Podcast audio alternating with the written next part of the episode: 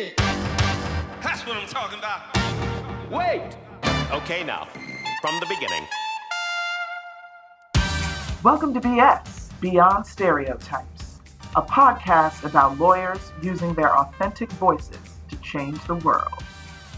As the Supreme Court became more conservative um, over the time that I um, I served as a judge, um, I just found that my views um, in terms of what I thought the the right outcomes in in a lot of the the key cases were they're just at odds with you know the direction that the Supreme Court was heading in, um, and that's that's fine. I mean, the lower court judges, you, you know, you're not going to be in a position where you have a Supreme Court that's always handing down decisions with which you uh, are in 100% agreement, and you know it's not nonetheless your job as a lower court judge to faithfully follow and apply those decisions, whether you agree with them or not, right? And I accepted that as part of the oath when I when I took the uh, took the job.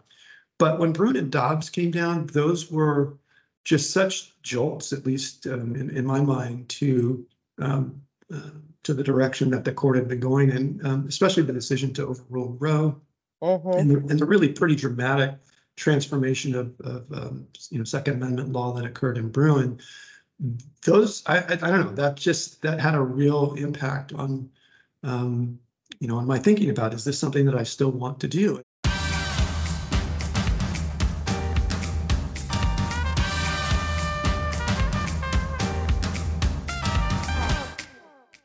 Welcome to BS Beyond Stereotypes. I'm your host, Merle Vaughn. Here to BS with me today is Paul Watford, whose story I find fascinating and who will no doubt inspire all of you to embrace your authenticity. Hi, Paul. Thanks for joining Hi. us. Thank you. It's wonderful to be with you. Yeah, I'm so excited. I mean, I, I think we first uh, kind of met uh, actually maybe about a year before you left the bench. Um, and we've never met in person. This is the closest that we've gotten in real life. But I'm really excited to to have this conversation with you. And I think that um, there's a lot uh, of information that you're going to be uh, able to impart to our audience. So um, thanks for joining. Yeah, it's my pleasure. It's my pleasure to be. Okay, so what I like to do, I don't, I don't give long bios. Um, people can Google you if if they want to learn more, but I will um, give our audience a, a, a brief outline of your uh, career. Um, and so, and you can let me know if I what I missed or if I say anything um, that's incorrect. But Paul attended uh, Berkeley, uh, uh, UC Berkeley undergrad um, and then went to UCLA Law School, uh, where he was the editor of the Law Review. Um, and uh, after UCLA uh, clerked for the Ninth Circuit, um, and then uh, clerked for uh, the US Supreme Court for the Honorable Ruth Bader Ginsburg for four years.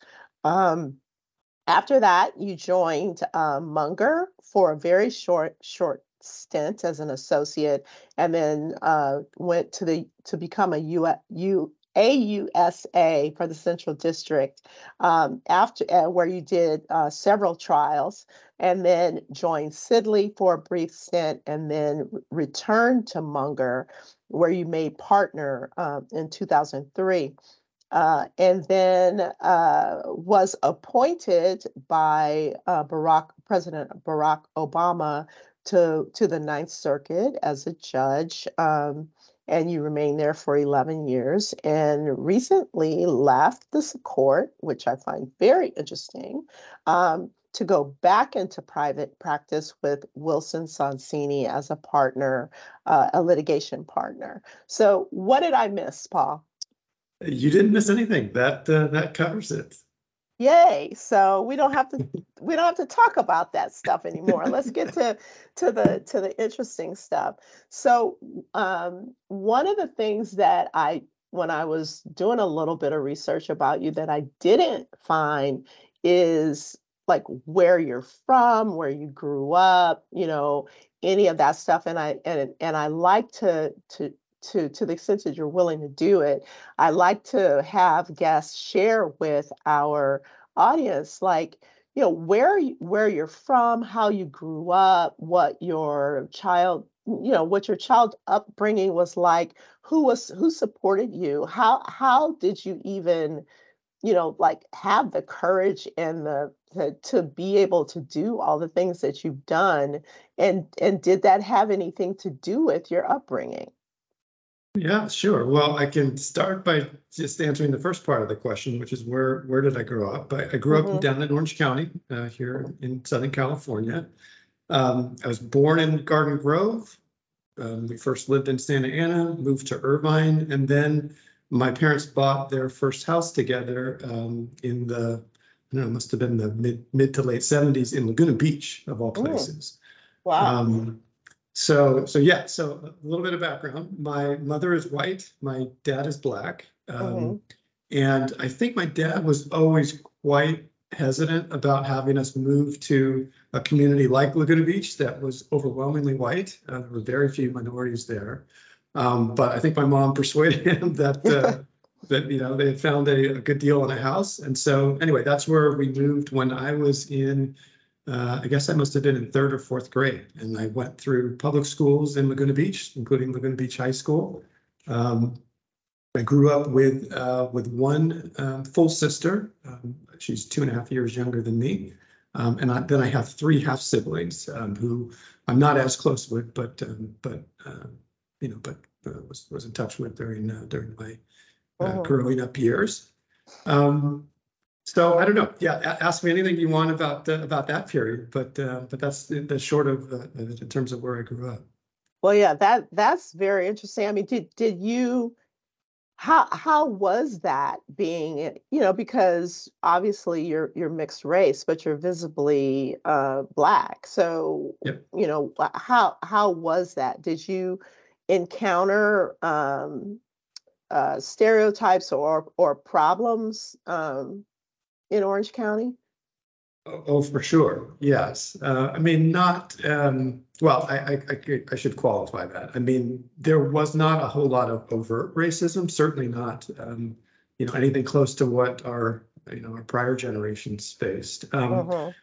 But, um, but yes, I think there, there certainly were a lot of stereotypes that, um, people had about what folks, you know, who look like us, uh, um, are supposed to be, supposed to be like. Um, a lot of just, I, I, I would chalk it up to, um, thinking of my classmates, just a lot of insen- insensitivity, really, Mhm. to just, you know, making comments that were incredibly insulting and hurtful.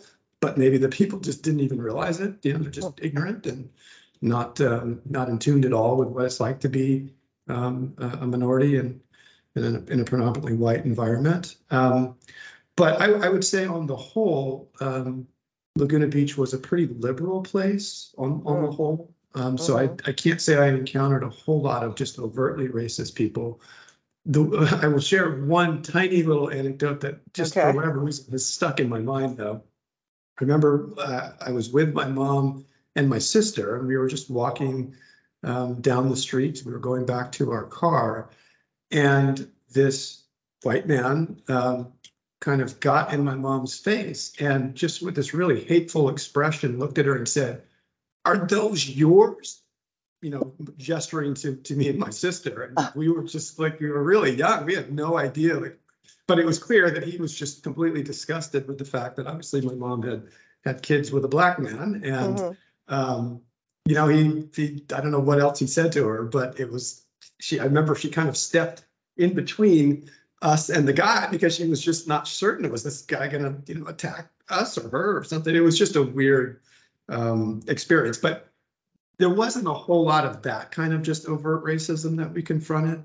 Um, Mhm. I'm sure it was, it was tougher on my parents. Um, Yeah. you know, as a mixed race couple in, in that environment, I'm sure they got, um, you know, a lot of, uh, I, I, I don't know. I have not talked to them about that, but I do remember the couple, a couple of occasions when we would go out as a family together, um, you know, to go to a restaurant or something and just, yeah, always wondering, why are people looking at us so strangely? So that's interesting. You've never talked to your parents about their experience being a mixed race race couple. No, um, not, not at least in terms of, you know, how, how did you deal with, uh, you know, the rest of society and, and how you were perceived and the like. I, I have not had that conversation with them at all. But I guess it's not that that uh, unusual because as parents, you're always trying to protect your kids, right? You're trying to Mhm. to, to shield them from, you know, the the ugliness of society, you know, until until they actually have to face it. So I guess that's probably, you know, what what was happening in your family. Yeah, yeah, I suspect that's right. So what about the teachers? You know, because I've I've read about folks and I've I've talked to folks who've said that there've been teacher, there were teachers in their lives who told them that, you know, they couldn't do something or they weren't going to be able to do something, you know, because of, you know, basically because they they were racist or or just didn't have the the lived experience to deal with with someone like like you did what kind of experience did you have educationally and and with your teachers were they supportive Yes, I, I was really lucky in that respect because you're right. Um, I, I, I mean, I did not have um, any teachers that I can remember who, um, you know, were were at least uh, overtly racist in the sense of trying to uh, tell me that you know I couldn't do something or I wasn't good enough for this or that.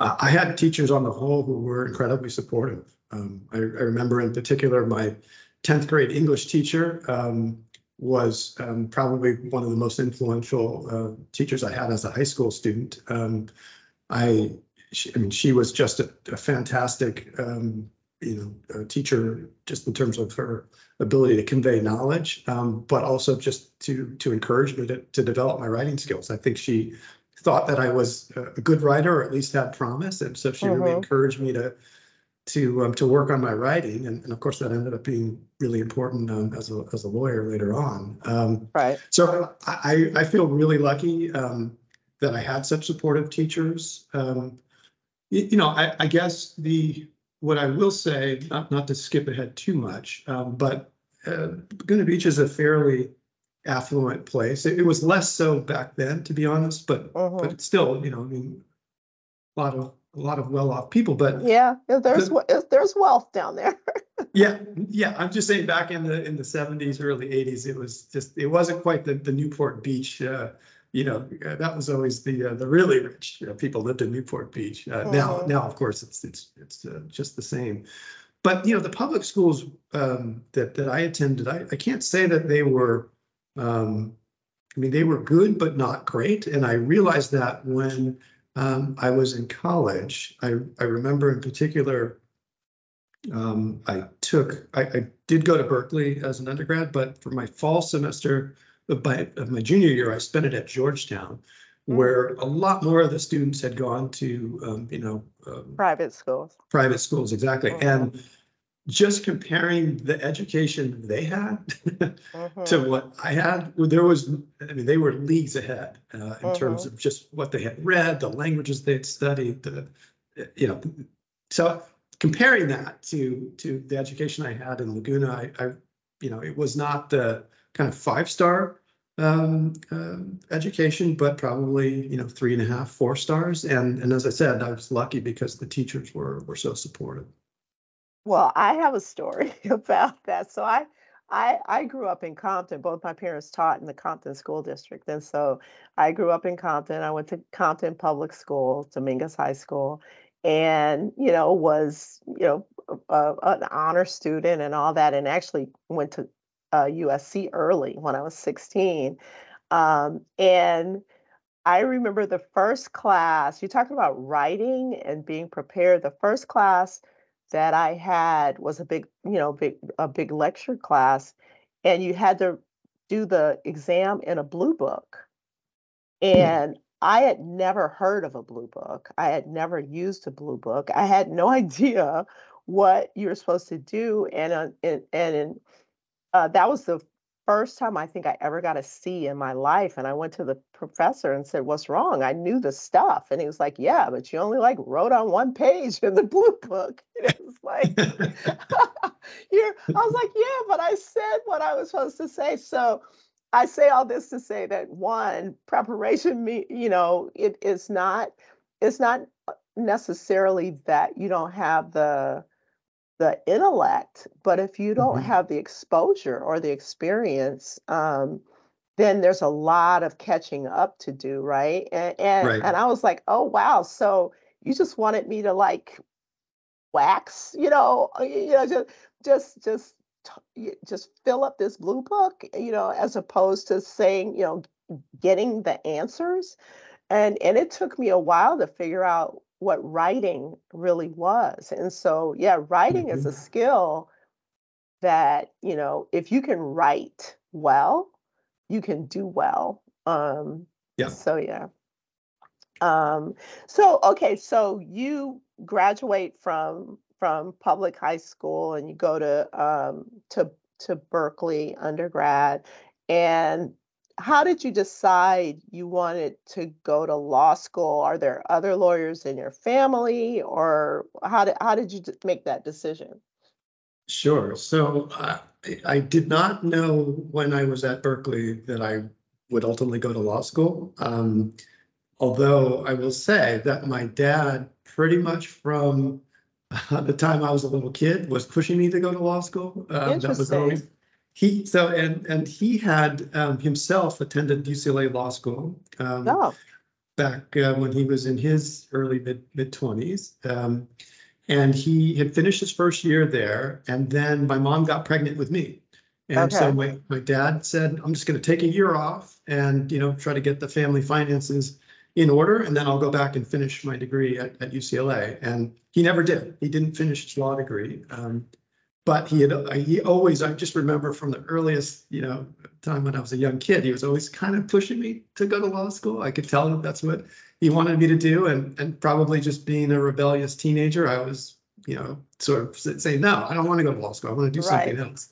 So as an undergrad, my um, ambition was to become a high school history teacher, actually. And okay. that is what I had planned to do. Um, I worked for for two years after I graduated, um, and I just I, I could not find a job initially. I, I was a history major at Berkeley. I could not find a job after I graduated, and I just was going to the um, to the sort of job board, you know, that they posted at the Mhm. school, and I saw an opening for a position um, at the lawyer referral service of the San Francisco County Bar Association. mhm. And I didn't really know what that was, but it was, you know, a job that A uh, was available. And I got Right. hired. And um, our job basically was just to take calls from people. Um, it was just, you know, a, a, service to the public that the county bar provided. And people would just call and say, I have this legal problem. Can you help me find a lawyer? And so our Mhm. job was to, to interview the people, find out what kinds of legal needs they had. And then we had a, a, roster of attorneys who had agreed to, um, to take referrals in certain areas. And so we would then get off the phone with the person who would call, call the lawyer and see if we could arrange for that lawyer to, to do an initial consultation. So, you know, I had a little bit of exposure to lawyers through that job. Um, and then I knew one lawyer um, who was my dad's best friend. Uh, he was a criminal defense lawyer at the time. Uh, Milton Grimes is his name. Oh, yeah. Yeah, he's, he's quite well, quite well known in, in, uh, in some circles, but he had a, a you know, he's basically a sole practitioner, um, back when I was a kid, um, uh, doing criminal defense work. And so during the summers, I would often go and, uh, watch his trials and he would, uh, just sort of bring me in as part of the legal team. I remember, you know, would, after trial, we would go back to his office and he would, you know, I could sit there as they were strapped asked me my opinions about, you know, how I thought this, this witness or, or that's, you know, this strategic move would, would go down. And it was just fun. I mean, he was, um, just a great, great mentor, um, in, in my life. And, you know, I, so he was the only lawyer that I knew growing up. And then, as I said, I had this exposure to, um, to lawyers at the job I had, but it was really my wife who pushed me to apply to law school. Um, I, I was already going through the process of applying to get a, uh, I think it was like a one year's master's degree in education that you needed to get a teaching certi- certificate. That, that, again, that's what I was focused on. So, uh, but my wife said you should apply to law school at the same time. There's just, there's no reason not to. Um, you, you might decide that that's what you want to do instead. And so I took both the GRE and the, um, the LSAT at the same time, basically, and you know, Mhm. submitted the applications. Um, and I got into, um, to UCLA for law school and, uh, you know, my wife was able, uh, was, was really the one who persuaded me that that was the, uh, the, the right thing to do. And, and what she said is, look, if you ultimately want to be a teacher, you can still do that even with a law degree. But if you get the law degree, you'll at least have a lot more options. Uh, Smart the- lady. yes, she was she was uh, quite persuasive in that. And that's I think that's what tipped me over the uh, the edge. And it, it- of course, it was the absolute right decision. I ended up loving law school. Was uh, one of the best decisions I made. And so I, I give all of the credit to her and and to my dad as well for always having that you know planting that seed and uh, pushing me toward in that direction uh, from the time I was a kid. Well, t- thank her for us. Um, and and so you you got married right out of undergrad. Yes, yes. I, I graduated in you know May or June, whatever it was, and got married in August of that same year. Wow, wow. So you guys were in at school together. I take it. Yeah, I Oh. met, I met her, in fact, I met my wife at Berkeley as a freshman. She was a sophomore, so she was a year ahead of me. Okay, go. oh, okay, girl. All right. So so you clerked with the Ninth Circuit. I will tell you that I interned um, with the Ninth Circuit uh, for Harry Pregerson uh, Oh, when I when I was at at Berkeley. So you know there. Uh, I, I have stories that I like to tell about that experience, but um, what was was that when you kind of got the bug for thinking? you know when did you realize that maybe you wanted to be a judge Yeah, so no, I, I would say that was much later. Um, you know, when I clerked, um, I, you know, I certainly thought that both of the judges for whom I clerked, I thought they had one of the best jobs in the world. Um, Mhm. but it, it was, I, I don't even know how, how to put it. It, it just seemed so far beyond anything that I could ever hope to achieve. Um, Mm. I, I had no idea how one even became a federal judge, especially. And, you know, I didn't know any politicians. I didn't know senators. I certainly didn't know any presidents. So Mhm. the thought of ever be, being appointed a, a federal judge was, was pretty remote at that time. I was more focused just on trying to become a lawyer and, um, you know, and, and being a litigator. That I knew, I, I knew I wanted to do that, but I didn't know much beyond that. so and then of course obviously ruth bader ginsburg it doesn't get any any more prestigious than that um what was that like It, it, it was an amazing experience. I mean, I uh, am so, so incredibly lucky that she, uh, she was willing to hire me. I clerked for her during her third term on the court, so she was relatively new. Um, she, Mhm. she had been a judge a long time on the DC circuit before then, but she was relatively new as a Supreme Court justice, and she was not the celebrity figure she later, you know, she became in her later life. She was okay a very quiet, quite um, you know, introverted judge who was, you know, just keeping her head down, doing doing great work on the Supreme Court. Um, not, uh, you know, I uh, she she had she was well known, um, uh, you know, as a litigator for women's rights um, before she ever became a judge, and she, you know, would have been one of the giants of the law even if she had never gone on the bench. But I, I would say, you know, the the term when I clerked for her, she was still. Um, relatively anonymous. I mean, I don't, I, okay I remember we went out uh, on a couple of occasions with her to, to the public functions and it, it wasn't like she was being mobbed, you know, by, by crowds trying to take selfies, which is what happened later when I would go out with her. She just couldn't go anywhere without, you know, being surrounded by people who wanted to have their picture uh, taken with her. But it, it was a fantastic experience. Justice Ginsburg was, uh, you know, again, an incredibly influential mentor, a great teacher, someone who cared a lot about her clerks. She she wanted to make sure that we, um, you know, got all that we could out of the year that we spent in her chambers. Um, so she spent a lot of time with us working on our writing, and um, you know, she would she was a very meticulous editor herself, um, Mhm. and I mean, a really skilled writer. But uh, what I especially liked about what she would do is that um, you know, we would give her, we would prepare first drafts of all the opinions. She would then edit them in pencil uh, on, on paper and Mhm. give the drafts back to us. And oftentimes she would sit down with us and just explain why she made this change or why she made that change, why she thought, you know, the way we had phrased this wasn't quite precise enough, or, you know, it needed clarifying or whatever it was. Just, and, you know, through osmosis, you just learned so much um, Mhm. from that kind of process when a really good writer um, is willing to spend that kind of time with you. So Um, yeah, I, it was one of the, the highlights, obviously, of my legal career to spend a year in her chambers. Well, let me ask you this. Do you think that there should be term limits on the Supreme Court justices? Well, um, yeah, if you had asked me that uh, even 10, 15 years ago, I probably would have said absolutely not. Uh-huh. Um, now I'm, I find myself much more on the fence. Um, and it's, um, yeah, I mean, that, that's a, a complicated subject. Uh, we, we could spend the, the rest of our time talking about that. I, I guess Uh-huh.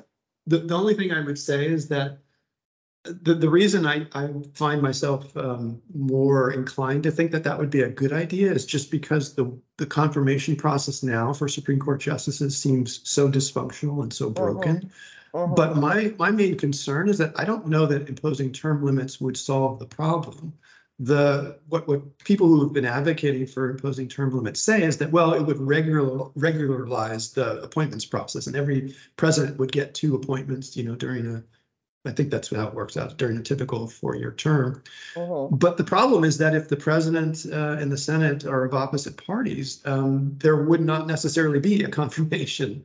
Right, um, which we experienced though. Exactly, exactly. So I don't, I don't know that ultimately it solves any problems. That's my main concern. But uh, on the whole, you know, the proposal to have, let's say, an 18-year term limit, I don't think that's a, a terrible idea in concept. Um, that's a, a nice long tenure um, yeah, to have as a judge, especially um, as a judge on the Supreme Court, um, where a lot of, you know, uh, what all but Justice Kagan, I think, uh, were, were, you know, previously served as, as federal judges before that. So in any event, I, I'm more open to it than I was before, but I, I'm not convinced that that would be the, the, the golden ticket to solve all of the problems that people um, think it might. Well, I guess the biggest problem, as I see it, is that it's just become so politicized, right? It, you know, Right. and and you know, there and it, it, you used to feel that justice, you know, was just that. It is like it didn't matter what part, what party or or uh, politics or anything like that, and that seems to have changed. And it seems to me there there needs to be some kind of change or or something has to happen because we can't keep going the way we're going.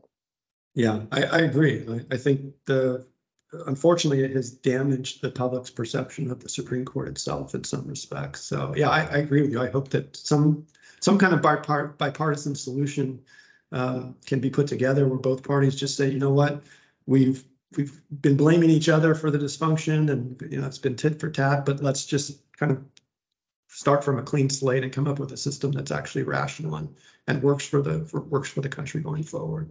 Wouldn't that be nice? Yeah.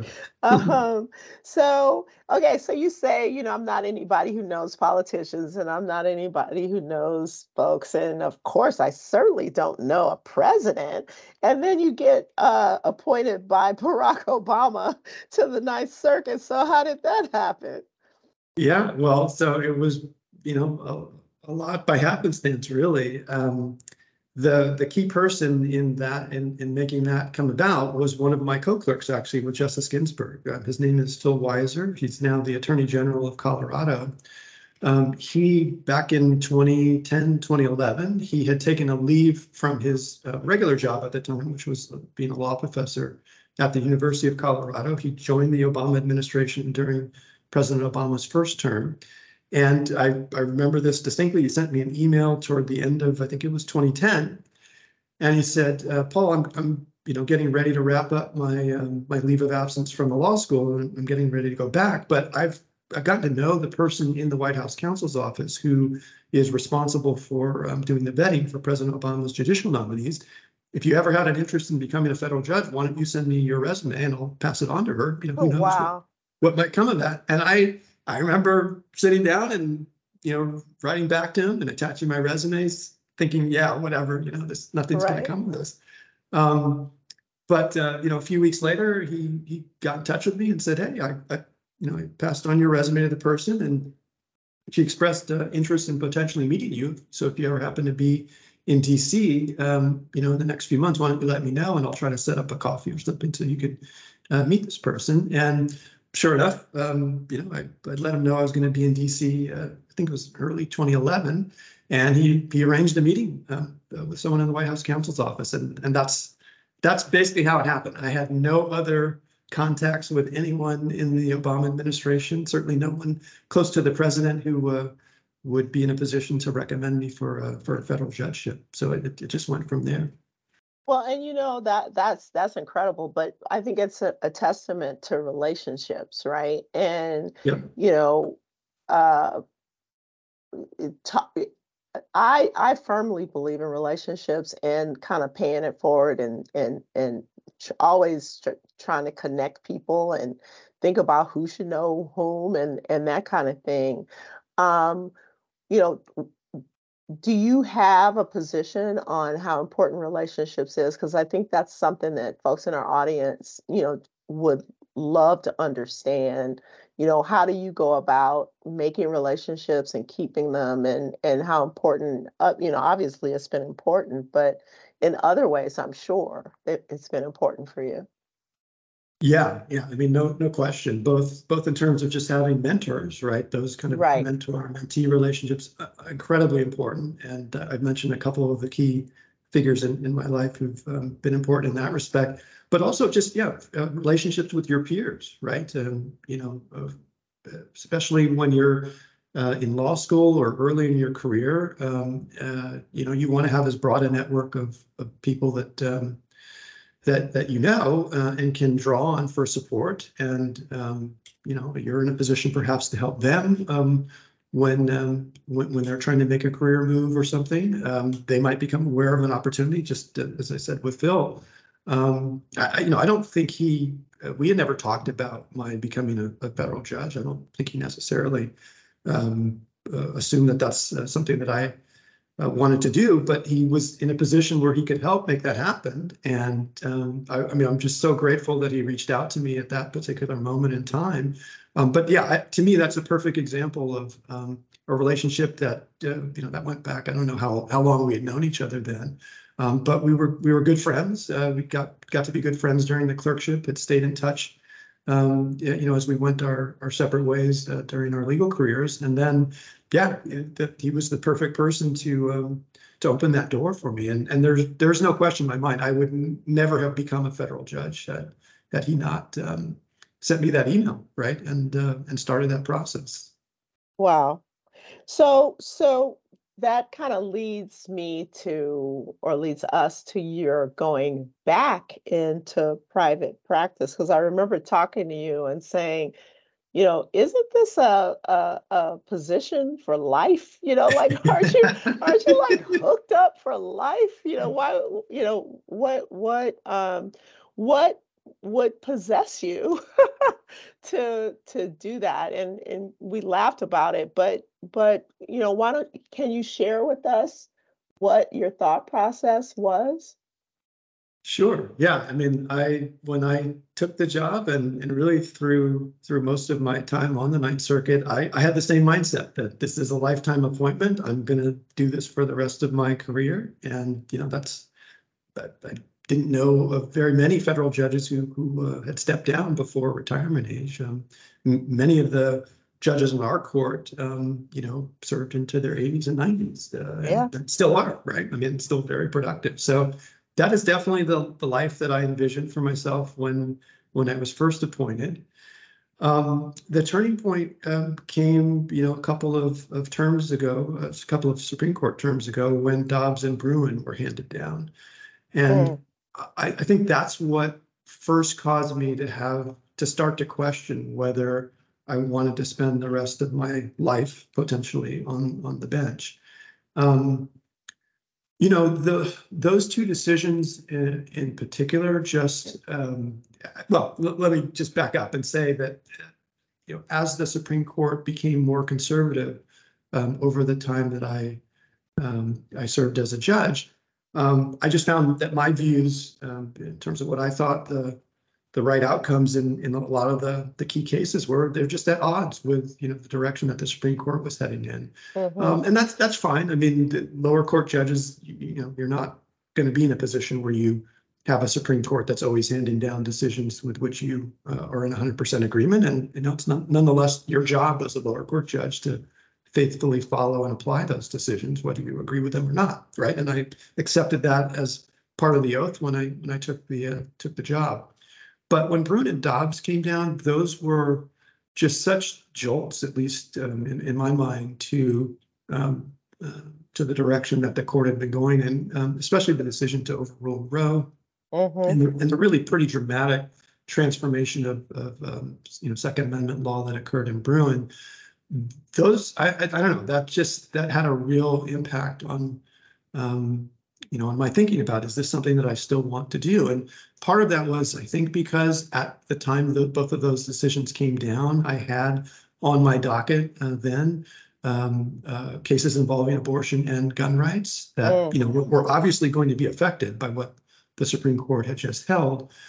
And, um, you know, it, what dawned on me then was that probably for the rest of my time as a federal judge, um, I'm going to be serving um, uh, on a court that's, um, or I'm, I'm going to be serving under a Supreme Court that's going to be issuing decisions like these that I'm just Mhm. going to fundamentally disagree with. And, Right. and as, as I said a minute ago, it's nonetheless going to be my job to To follow the those decisions. precedent, right? Exactly.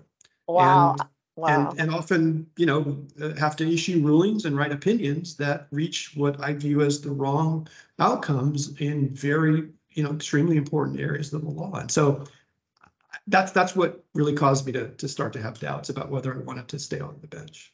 Wow, that that that that is that's deep because I, I hadn't thought about it like that. It's um so if you're if you have- have a case like a, an abortion case and Roe has been overturned and you write the opinion upholding uh, the precedent that has just come down, um, can you still like you know write it in a way that it's like i'm doing this but i wish i didn't have to do this or do you have to just buy into it hook line and sinker Well, yeah, you certainly can, I think, um, as a judge, express your views that I, you know, yeah, I'm doing this reluctantly. I'm, I'm bound to follow what a higher court has told me to do, um, even though I don't necessarily agree with it. You, you certainly can say that, and, and judges often do in, in separate writings. You know, you can file a concurrence that says, um, I'm going along with this result, um, even though I disagree with it, you know, only because um, binding precedent compels me to. Um, judges do that all the time. Um, but what you can't do, in my view, is basically engage in civil disobedience, right? I mean, Mhm. when you take the oath of, of office, you, um, you, you know, you basically have to put aside your, your own personal views. And I, I don't mean personal views in terms of like political views. I just mean like your personal judicial philosophy. It, it, really becomes irrelevant if there is a, you know, an on-point Supreme Court decision that tells you the outcome has to be X or the, the reason you have to follow is Y. Um, I, I think it's your obligation as a lower court judge to, to faithfully um, follow and, and apply those decisions, whether you agree with them or not. Some, some of my colleagues on, on the Ninth Circuit, um, you know, I, I remember Judge Reinhardt in particular, for example. Um, I mean, he thought that it was okay to push back, at least, Mhm. you know, around the margins uh, at, at Supreme Court precedent that you disagreed with. And, and he, he was famous for saying they can't catch them all, by which he meant, you know. I I, can you tell you i can tell you that harry pregerson was like that too exactly. yeah Yep. absolutely because we had a we had a death penalty case and i and they and they were it was they were sitting en banc and you know they he had each of us like do the research you know how should this go and we you know he he had us present to them him out you know ho- what what the law was and how it should go and all all of us said you know, unfortunately, this guy, you know, this guy's got to get the death penalty. You know, this this is Mhm. pretty, it's pretty clear. And I remember him saying, "Which one of you wants to pull the switch?" Mm-hmm. Mm-hmm. And we we all looked at each other and said, "We'll go look at it again." so that's when I realized I I was not going to be a, a litigator. I could not I could not do that. But so yeah, I I did experience that, but but I had because that was my only experience. I hadn't thought about the fact that from the other perspective, right? Because he just he didn't want to put anybody to death, right? Right. But from your pers, you know, eh, with the with the current Supreme Court, you know, the idea that you would have to do some of the things based on this precedent that they're pre- precedent that they're now setting, I can see how that would be a horrible position to be in. Yes, yeah, yeah, that's exactly the, you know, as I said, it just sort of dawned on me that although these two decisions were the focus, there were just going to be a whole series of decisions going forward in really all of the, not all, but most of the hot button areas of the law that, you know, people are going to have the strongest feelings about. My, my views were just going to be at odds with those of, of the current Supreme Court. And, you know, I, I, listen, I, I had done exactly what you were describing, um, exactly what we were just talking about before.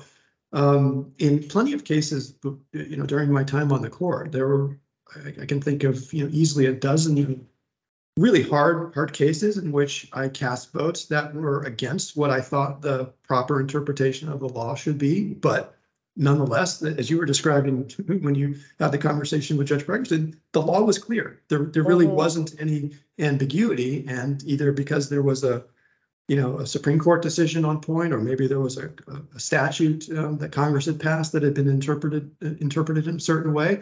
It really compelled you to reach a result that was just fundamentally what you know what I thought was fundamentally wrong. But I nonetheless thought it's it's my my job as a judge to put those views aside and you know to to follow the dictates of the law.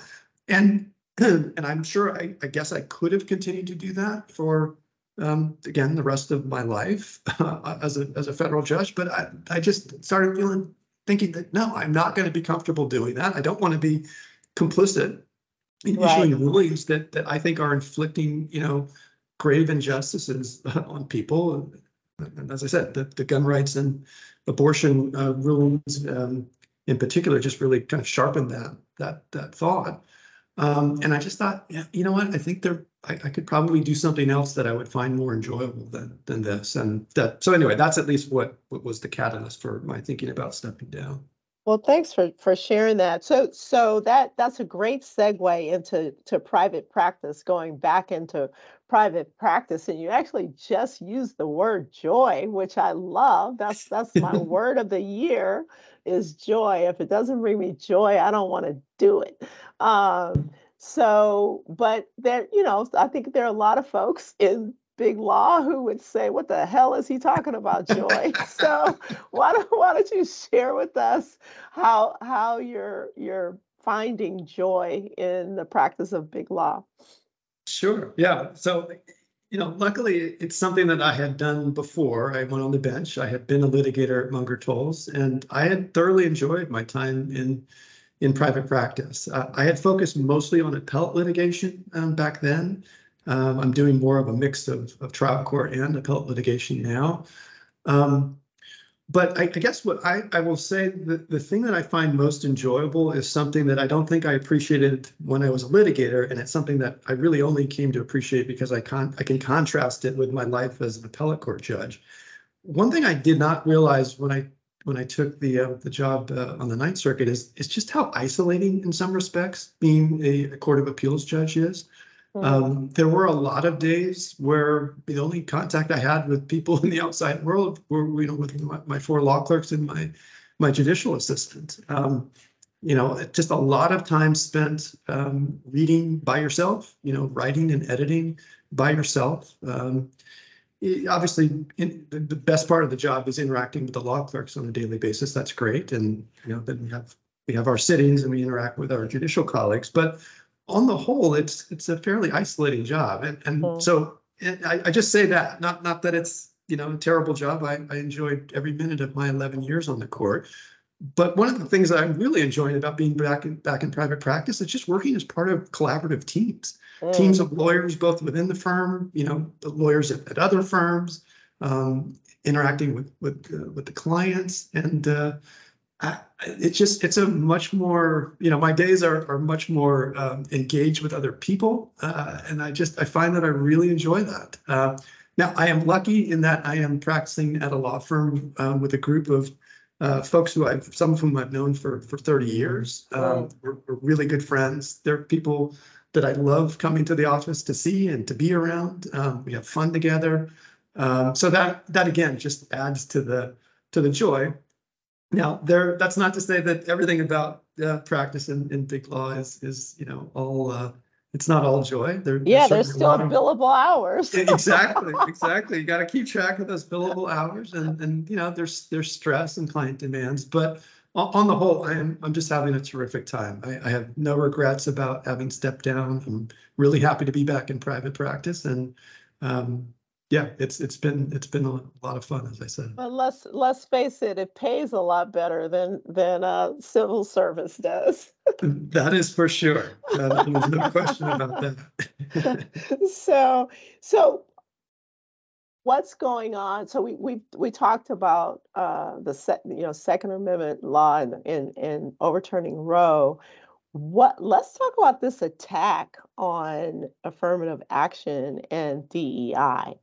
Um, especially now that you're back in in private practice. Um, what what are your what what are your thoughts? Obviously, I have my thoughts, but but what are your thoughts of of what's going on and and what's why?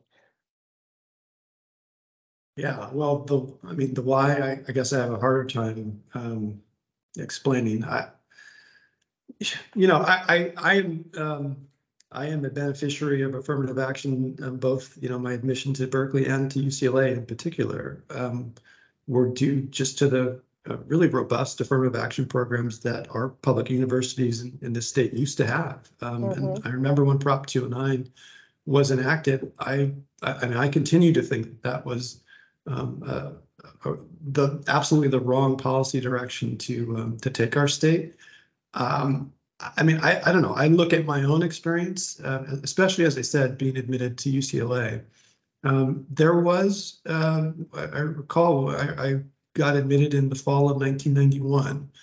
Um, and there was, uh, even then, a lot of controversy about um, the, the school's affirmative action program. And, and I do remember uh, feeling that there was, at least in the background, you know, some measure of hostility to the fact that um, folks like me were there because the view was that um, I wasn't qualified. I should have gone to some lower ranked school. I'd taken the place of a person who, you know, um, would have been um, uh, able to excel better. Um, and you know, I I did quite well academically at UCLA. No I kidding. felt- I mean, I, I felt I was yeah fully qualified to be there. Um, and you know, yeah, I could. I'm sure I could have gotten into another law school. Um, but I there's I mean, I have no doubt in my mind that the, the all of the opportunities that came my way because I was at UCLA, um, they those doors wouldn't have opened um, Mhm. had I gone to uh, an, another law school. And so I, I look back and just think, you know, the, the our, our state at that time was willing to to make an an investment and a commitment to diversity. Um, that's what opened the doors, you know, for for me. And I just I, I think it's terrible that what the Supreme Court has now done is basically imposed, you know, the, the Prop 209 type regime on, on the rest of the country. Um, I that, that's that's another another one of those decisions. As I said, I would have been compelled to follow that, even though I fundamentally disagreed with it. I don't know why this is happening now. Um, I don't have any any great insight into that. Um, but I, I do think the the direction that um, you know our, our country has has this the turn that our direction our, our country has taken with the Supreme Court's latest decision. I, I just think it's um, fundamentally the wrong the wrong direction to go in. Well, it feels like just just an attack. It's it's exhausting because it, it feels like you're, you know, personally, you know, uh, constantly under attack, you know, based on something that you have no control over, which is the color of your skin, you know, and, and how you were born and who you were born to. But, you know, I, you know, it, this is nothing new. It's it's, you know, and you know, it it stands the test of time, I think. Um, and and I, I I'll tell you that obviously, you know, I was I benefited from affirmative action. A lot of people have, but I think it's not just people of color who have benefited from affirmative action. You know, mm-hmm. it, people eh, uh, are, are, you know, getting in college based based on who they know and how much money they have, and and and being helped. And and you know, any to me, anybody who says that they have not received any kind of a, affirmative help, particularly people who are successful, are delusional. It, it, yeah. it, it, it's it's you know it it may it is just not true, and the idea that anybody buys into that, you know, is is unfortunate at least you know and um and delusional at at best. And but I am kind of one of those people who feels like you know the words affirmative action have a stigma and and mm-hmm. now even DEI has a stigma, right? And and right. I don't care what what it's called. You know, don't have don't call it affirmative action, don't call it DEI. I I would just like for it for it to be fair. Just just call mm-hmm. it fairness. You know, yeah. forget forget all forget the rest of that, just treat everybody fairly, and we wouldn't have to have any kind of program. Mm-hmm. Yep, I completely agree. Yeah, so that's my little soapbox there. But um, so what do you do for fun, Paul? What do I do for fun? Boy, I I used to play basketball. That was my one of my real passions uh, until I tore my Achilles uh, ah. playing basketball. Um, and uh, yeah, so I had to give that up. Um, now I just you know I jog and, and, lift weights. That's not nearly as much fun.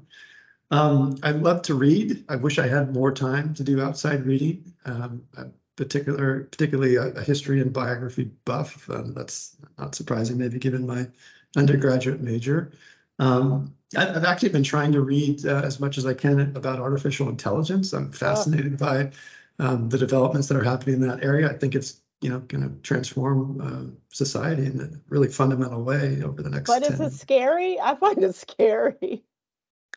Uh, yeah, there there's there are definitely good reasons to be scared, but I think if if you know uh, if done right, I think artificial intelligence could uh, really improve um, uh, a lot of people's lives. Uh, but anyway, I mean, it's it's something that's coming, whether we whether we whether we're to. afraid of it or not. Yeah. Yeah.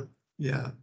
Um, yeah. So I, I, you know, and then I just I love spending time with my wife. Uh, we have a, uh, a nice home in, in Pasadena, is where we live. Um, she's done done an amazing job, uh, you know, constructing this very elaborate garden that uh, I try to help her out in on the weekends. Nice, and, nice. Um, yeah, but I, I, I mostly try to spend my free time just uh, enjoying enjoying things with her.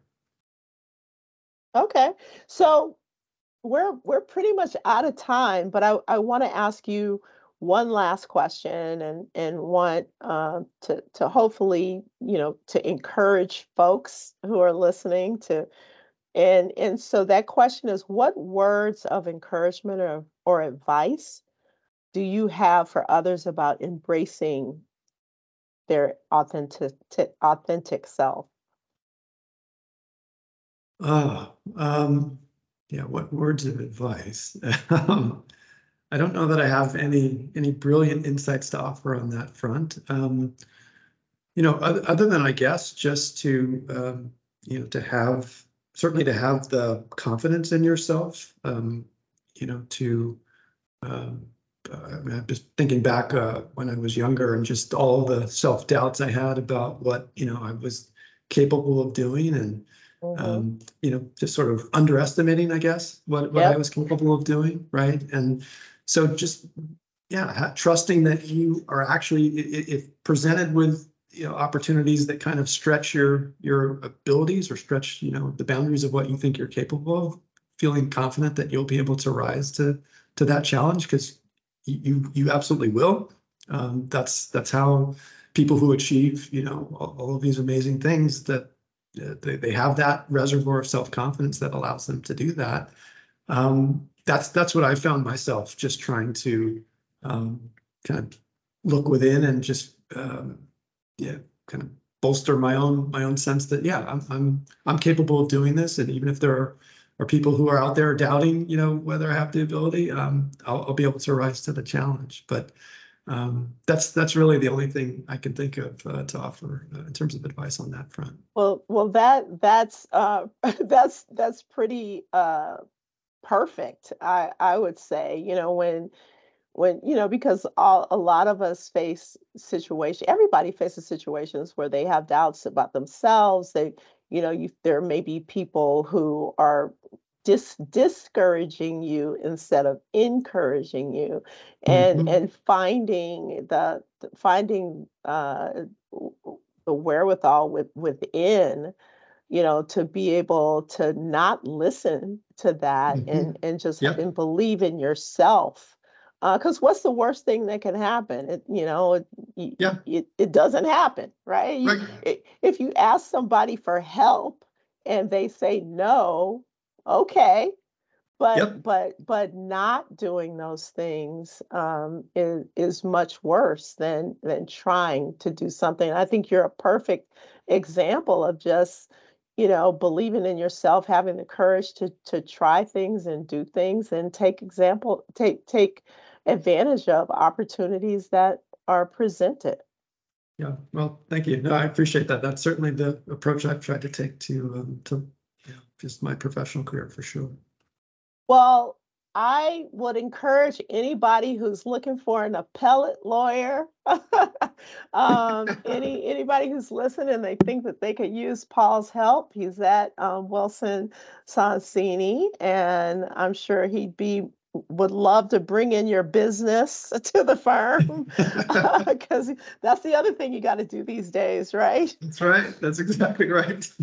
yeah so um uh this has been wonderful paul you know thank thank you so much for being here to bs with me today and um thanks thanks to everyone for listening and until the next episode remember that everybody is different and different is good Hit it. That's what I'm talking about. Wait! Okay, now, from the beginning. We hope you enjoyed the stories shared in today's episode of BS Beyond Stereotypes. Join us next time when another authentic personality unleashes their uniqueness on the world.